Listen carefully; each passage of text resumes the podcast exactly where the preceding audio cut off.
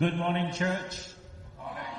Well, it's certainly good to be here this morning. Um, you've heard it said that it is TRAC Conference Sunday, the only Sunday in the year where pastors are sent to preach elsewhere, kind of like a exchange pulpit program. And uh, this morning, it is an honor for me to be here. Uh, I must say, to preach at your traditional service is not easy, especially when it starts at 7:30 a.m. So I'm going to ask you to help me. Um, please lend me your strength and your attention so that I can press on. And later on at 11:30 and also at 5 p.m. Uh, is I don't know how your pastors do it. Uh, you know, I, I think you must appreciate your pastors more often. Shall we appreciate them?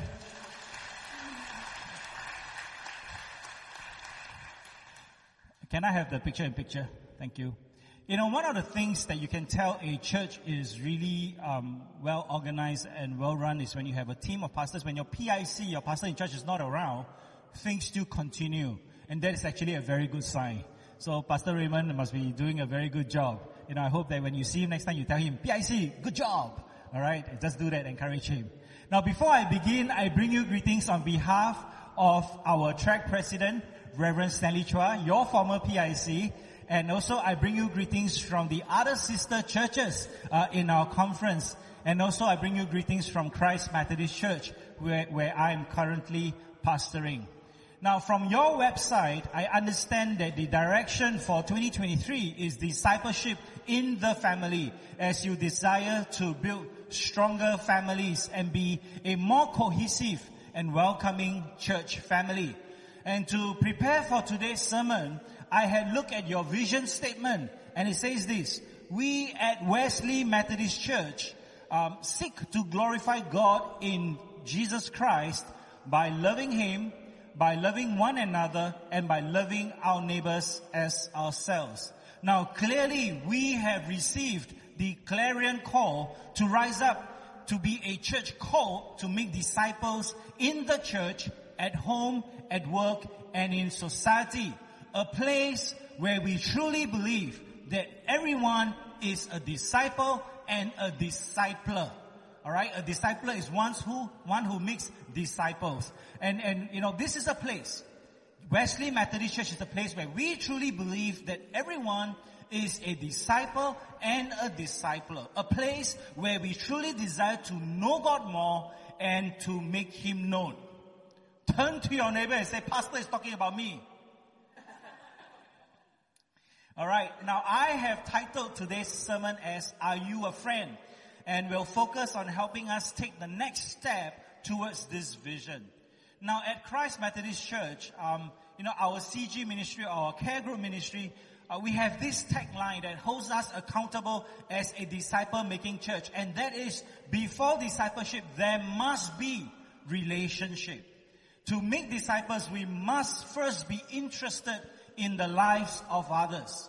Making disciples, eh, you know, is not a spiritual KPI we have to fulfill just because we are told to do so. But we do it because we love the Lord. Before discipleship, there must be relationship. And for relationships to blossom, it starts with friendship. Friendship. Now, whether we realize it or not, um, all of us need significant people in our lives. We need significant friends in our life. People who will bless us, accompany us, guide us, help us, protect us, relate to us, sharpen us, shield us, support us, teach us, and understand us. True friends will do things with our best interests at heart. They understand our silence. They understand our moods you know, they know everything about us. Our good side, our bad side, our ugly side, our smelly side. And yet, they still choose to love and support us. Now, many of us are here, you know, we have different definitions of, you know, our, our, our understanding of what is a friend. You know, we have heard many definitions of friend. Now, the one that has resonated with me is this. A friend is one who comes in when the whole world has gone out. A friend is one who comes in when the whole world has gone out. Now, how many of us can say that we have such a friend? Now, today I want to assure everyone that we do indeed have such a friend, and his name is Jesus. But friendship with God is not a one-way relationship where we are always on the receiving end. And while we sing the hymn, what a friend we have in Jesus, can Jesus say the same of us?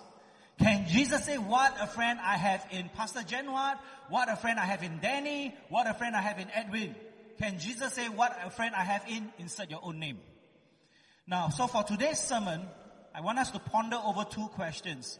First, first thing first, are we a friend of God? And second, are we a friend of friends? Two point sermon. Alright? So what does it take to be a friend of God? Broadly put, faith without works is dead. And what does it take to be a friend of friends? I'll put it this way. Love without works is dead. Now let us first look at what it takes to be a friend of God. Now while Isaiah chapter 41 verse 8 and Second Chronicles uh, chapter 20 verse 7 briefly mention Abraham as God's friend, uh, for this morning we're going to turn to the book of James chapter 2 and we're going to look at verses 18 to 24 to uncover why Abraham was considered a friend of God. Now before we do that, let us pray in unison the prayer for illumination. One voice. Lord, open our hearts and minds by the power of your Holy Spirit that as the scriptures are read and your word is proclaimed, we may hear with joy what you say to us today. Amen. If you have your Bibles with you, you can turn to James chapter 2. If not, you can look to the screen. Um, if I'm going to encourage all of you, if you have your physical Bibles, bring it to church with you. Uh, not to chop table for lunch, uh, uh, but to, you know, some, this, this thing doesn't break down. Early on in the service, my keynote just went off. And this, this tells us, you know, when we put our hope and trust and faith in electronic gadgets, they will fail you.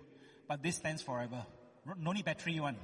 You know, so I think there's something for us to, to be mindful of, alright? So listen to these words taken from James chapter 2. I'm to start with from verse 18. But someone will say, you have faith and I have works. Show me your faith without your works and I will show you my faith by my works. You believe that there is one God. You do well. Even the demons believe and tremble. But do you want to know, O foolish man, that faith without works is dead? In other words, it's useless. Was not Abraham our father justified by works when he offered Isaac his son on the altar? Do you see that faith was working together with his works or by works faith was made complete or perfect? That's what the scripture text has reflected. 23. And the scripture was fulfilled which says, Abraham believed God and he was accounted to him for righteousness and he was called the friend of God. You see then that a man is justified by works and not by faith alone. I'm going to stop the reading here. This is the word of God. Thanks be to God. So what did Abraham do? And why was he considered a friend of God? To help us unpack and understand this, we need to turn to the book of Genesis. If you have to start flipping your Bible for the book of Genesis, you are in trouble. Alright, that's the first book in the Bible. Alright, now, I'm just going to give you a very quick run through of certain key chapters in Genesis. Now, starting from Genesis 12, we can say that Abraham was a friend of God because he obeyed. For Abraham so loved God that he moved and relocated in obedience when God instructed him to do so. Abraham's obedience is active, not passive. Many a times we know what needs to be done. We go, uh-huh, Lord, yes, I hear you. And then after service, after benediction, you cannot remember. Alright, we are passive listeners. No, we got to be not only hearers of the words, but doers of the word.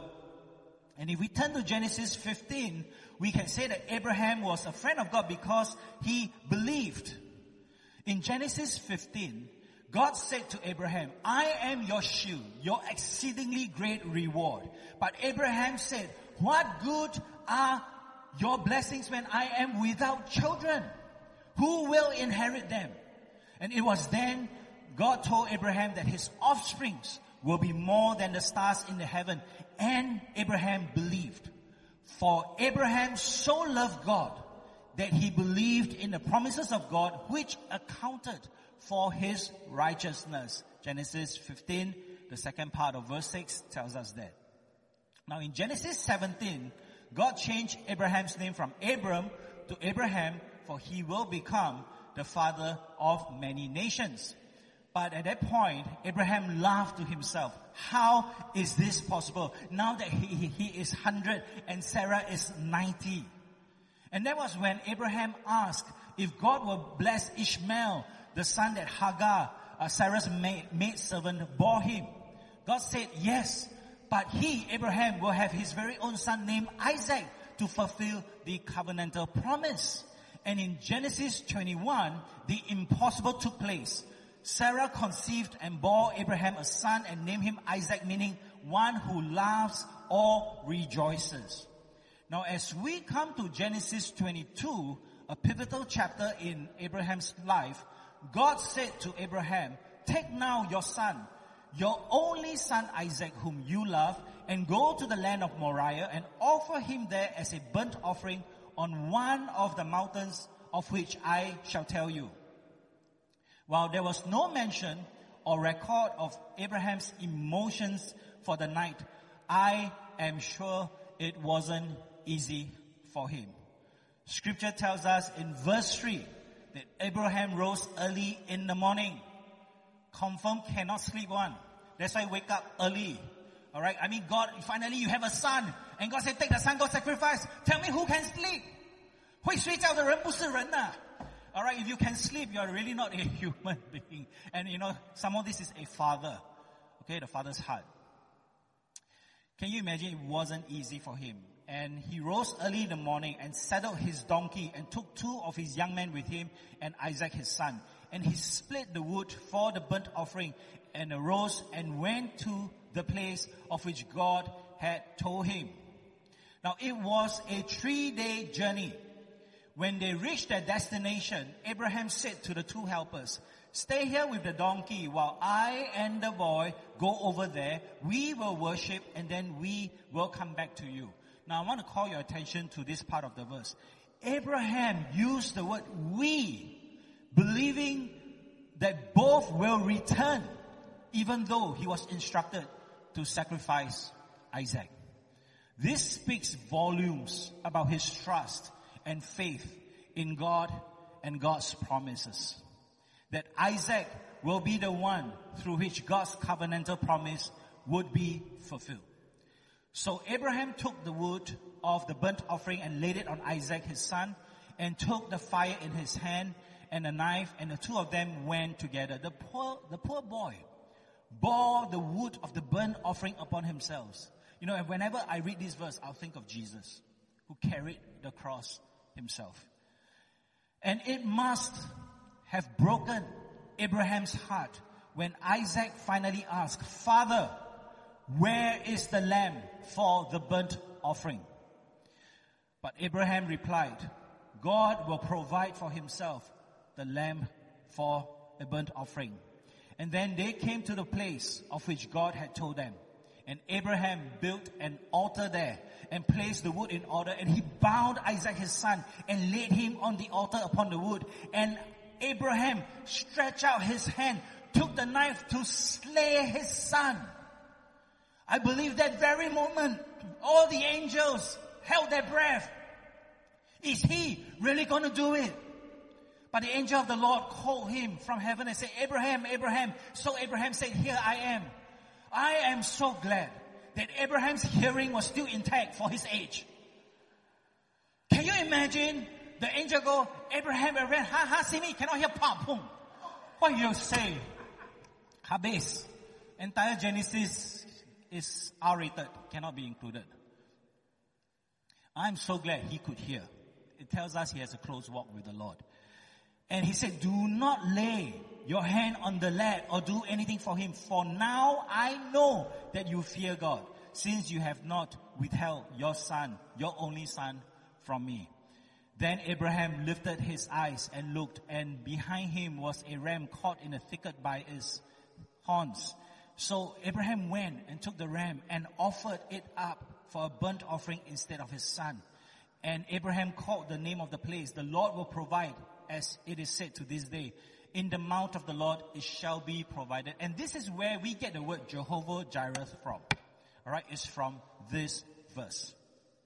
Now church, Abraham was a friend of God because he obeyed. Abraham was a friend of God because he believed. Abraham was a friend of God because he acted on his faith. For Abraham so loved God that he is willing to sacrifice his one and only son. Now the question we need to ask ourselves is this. If God is all knowing, why did God say in verse 12, for now I know that you fear me, since you have not withheld your son, your only son from me. If God is all knowing, how come God don't know about this? Now God knows that Abraham loves him, but Abraham's action in faithful obedience confirmed for the Lord Abraham's faith in him. And God was able to witness Abraham's faith in action. But why is it important for us to understand the significance of being a friend of God? Now, this is something very precious and I want us never to take our relationship with God for granted. Every time when we come to church, why are we here? I'm here because I'm used to coming here. That cannot be. You are here because you love the Lord and you're here to receive a word from Him. And I pray that this word will transform and change us with the renewal of our minds so that we will go out, go out of this place different the way we came in this morning. We are here to love the Lord. But you don't just love God passively. Things needs to be done. And I want us to important that it is of great significance for us to understand why is it so precious that we are a, considered a friend of God.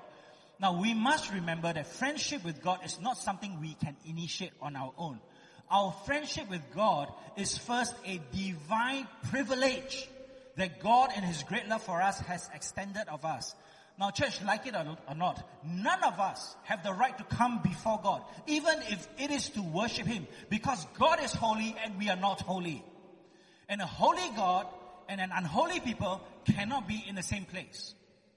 But God chose to, but He chose to initiate this friendship with us because He is our Heavenly Father. He is our Creator and He loves us. And John 3.16 is just that reminder that I hope we will never take this verse for granted. For God so loved the world that He gave His one and only Son, that whoever believes in Him shall not perish but have eternal life.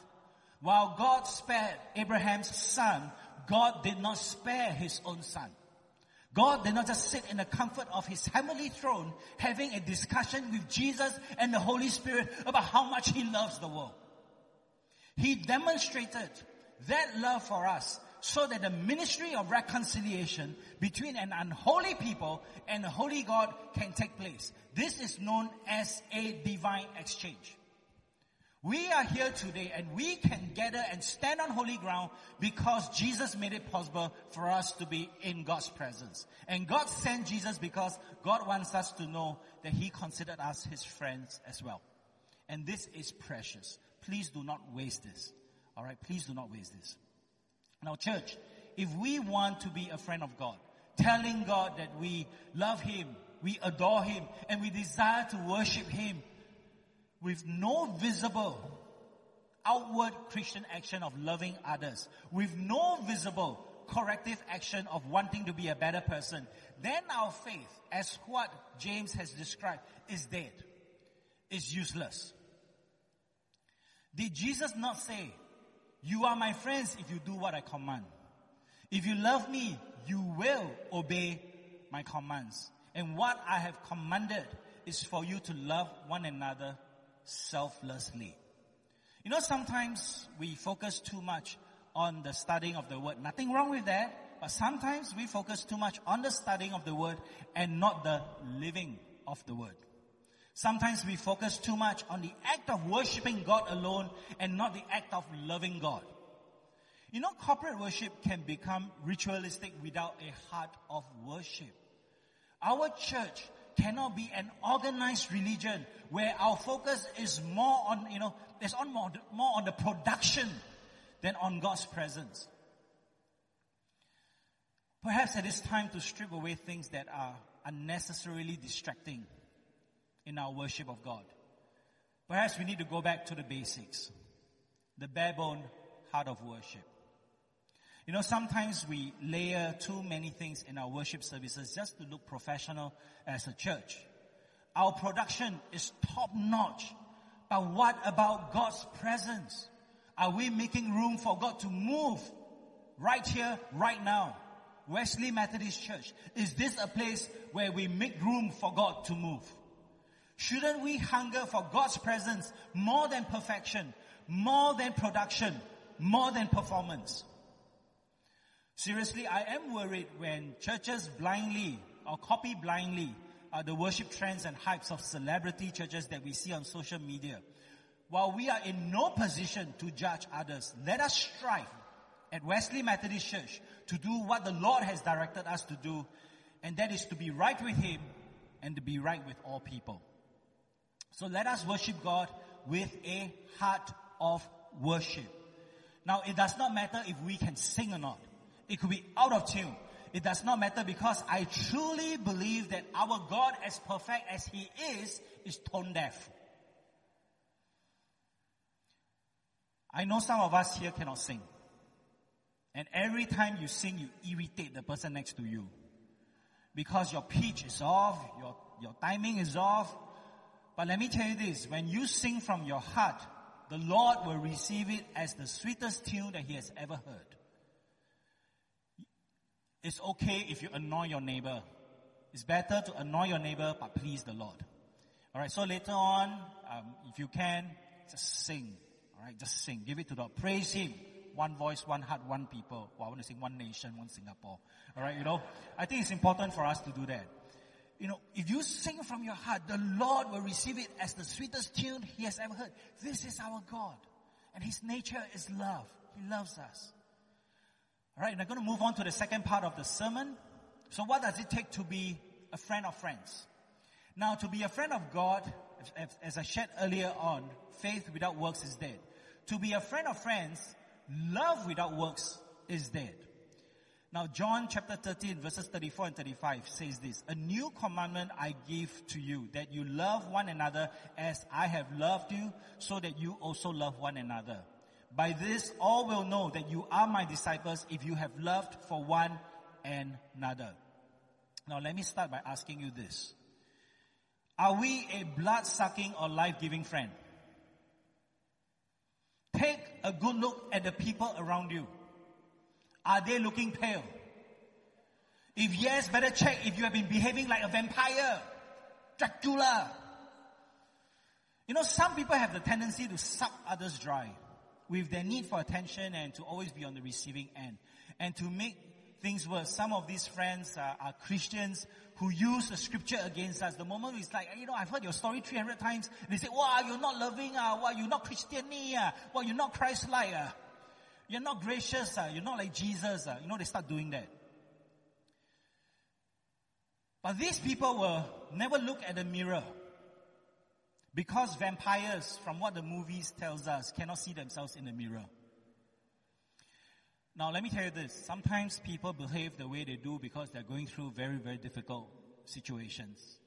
Sometimes I know in your small groups or care group, CG, um, you know, when you gather as a group, parents with special needs kids, they do struggle a lot. And it may be the same story to you every time you gather, but it's something they go through every day.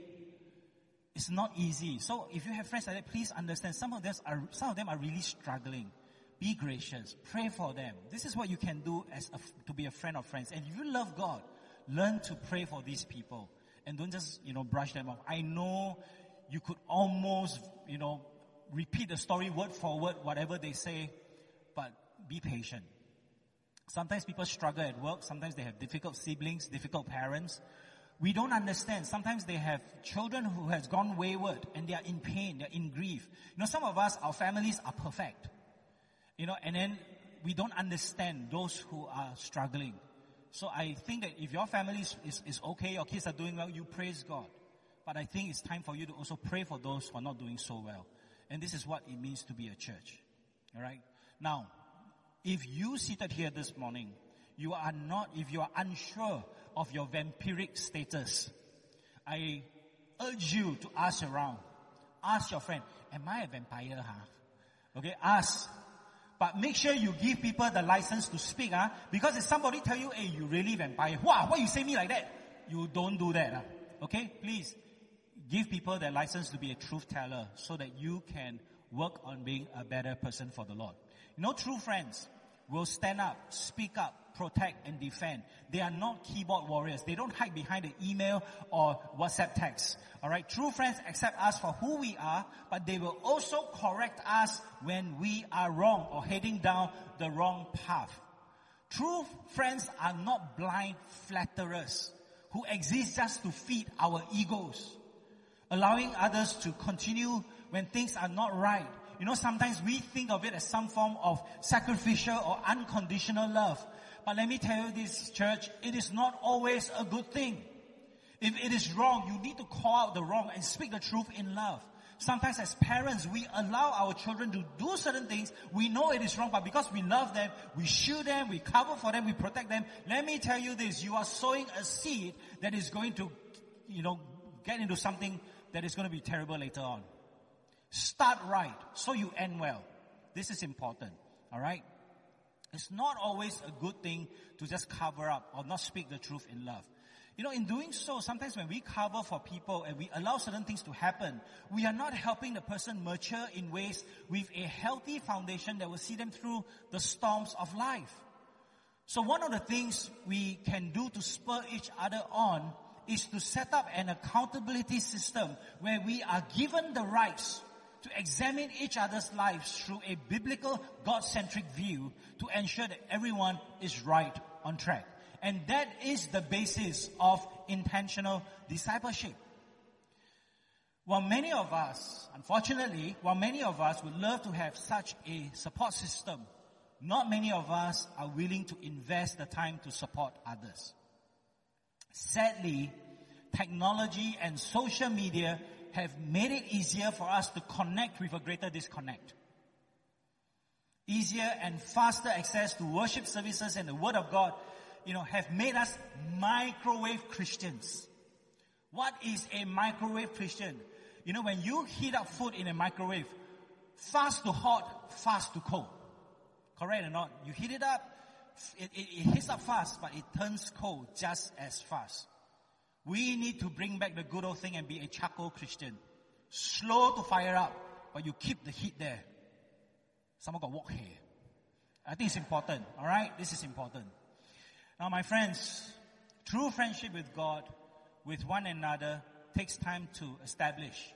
It can be demanding, but it only takes a spark to get the fire going. It takes the spark of a willing person to get the fire going. And as we gather each week to worship the Lord, let us think about what gifts can we bring to God as His friend? And what gifts can we bring to each other as a friend of God? You know, in my preparation for today's sermon, the Lord has impressed upon my heart that it is time for God's children to live out their love for Him by passing it on. Now remember this. Wesley Methodist Church seeks to glorify God in Jesus Christ by loving Him, by loving one another, and by loving our neighbors as ourselves. Let us glorify God with our discipleship. And even if things seems gloomy, do not give up believing. Because the best is yet to be. To God be all glory. Amen.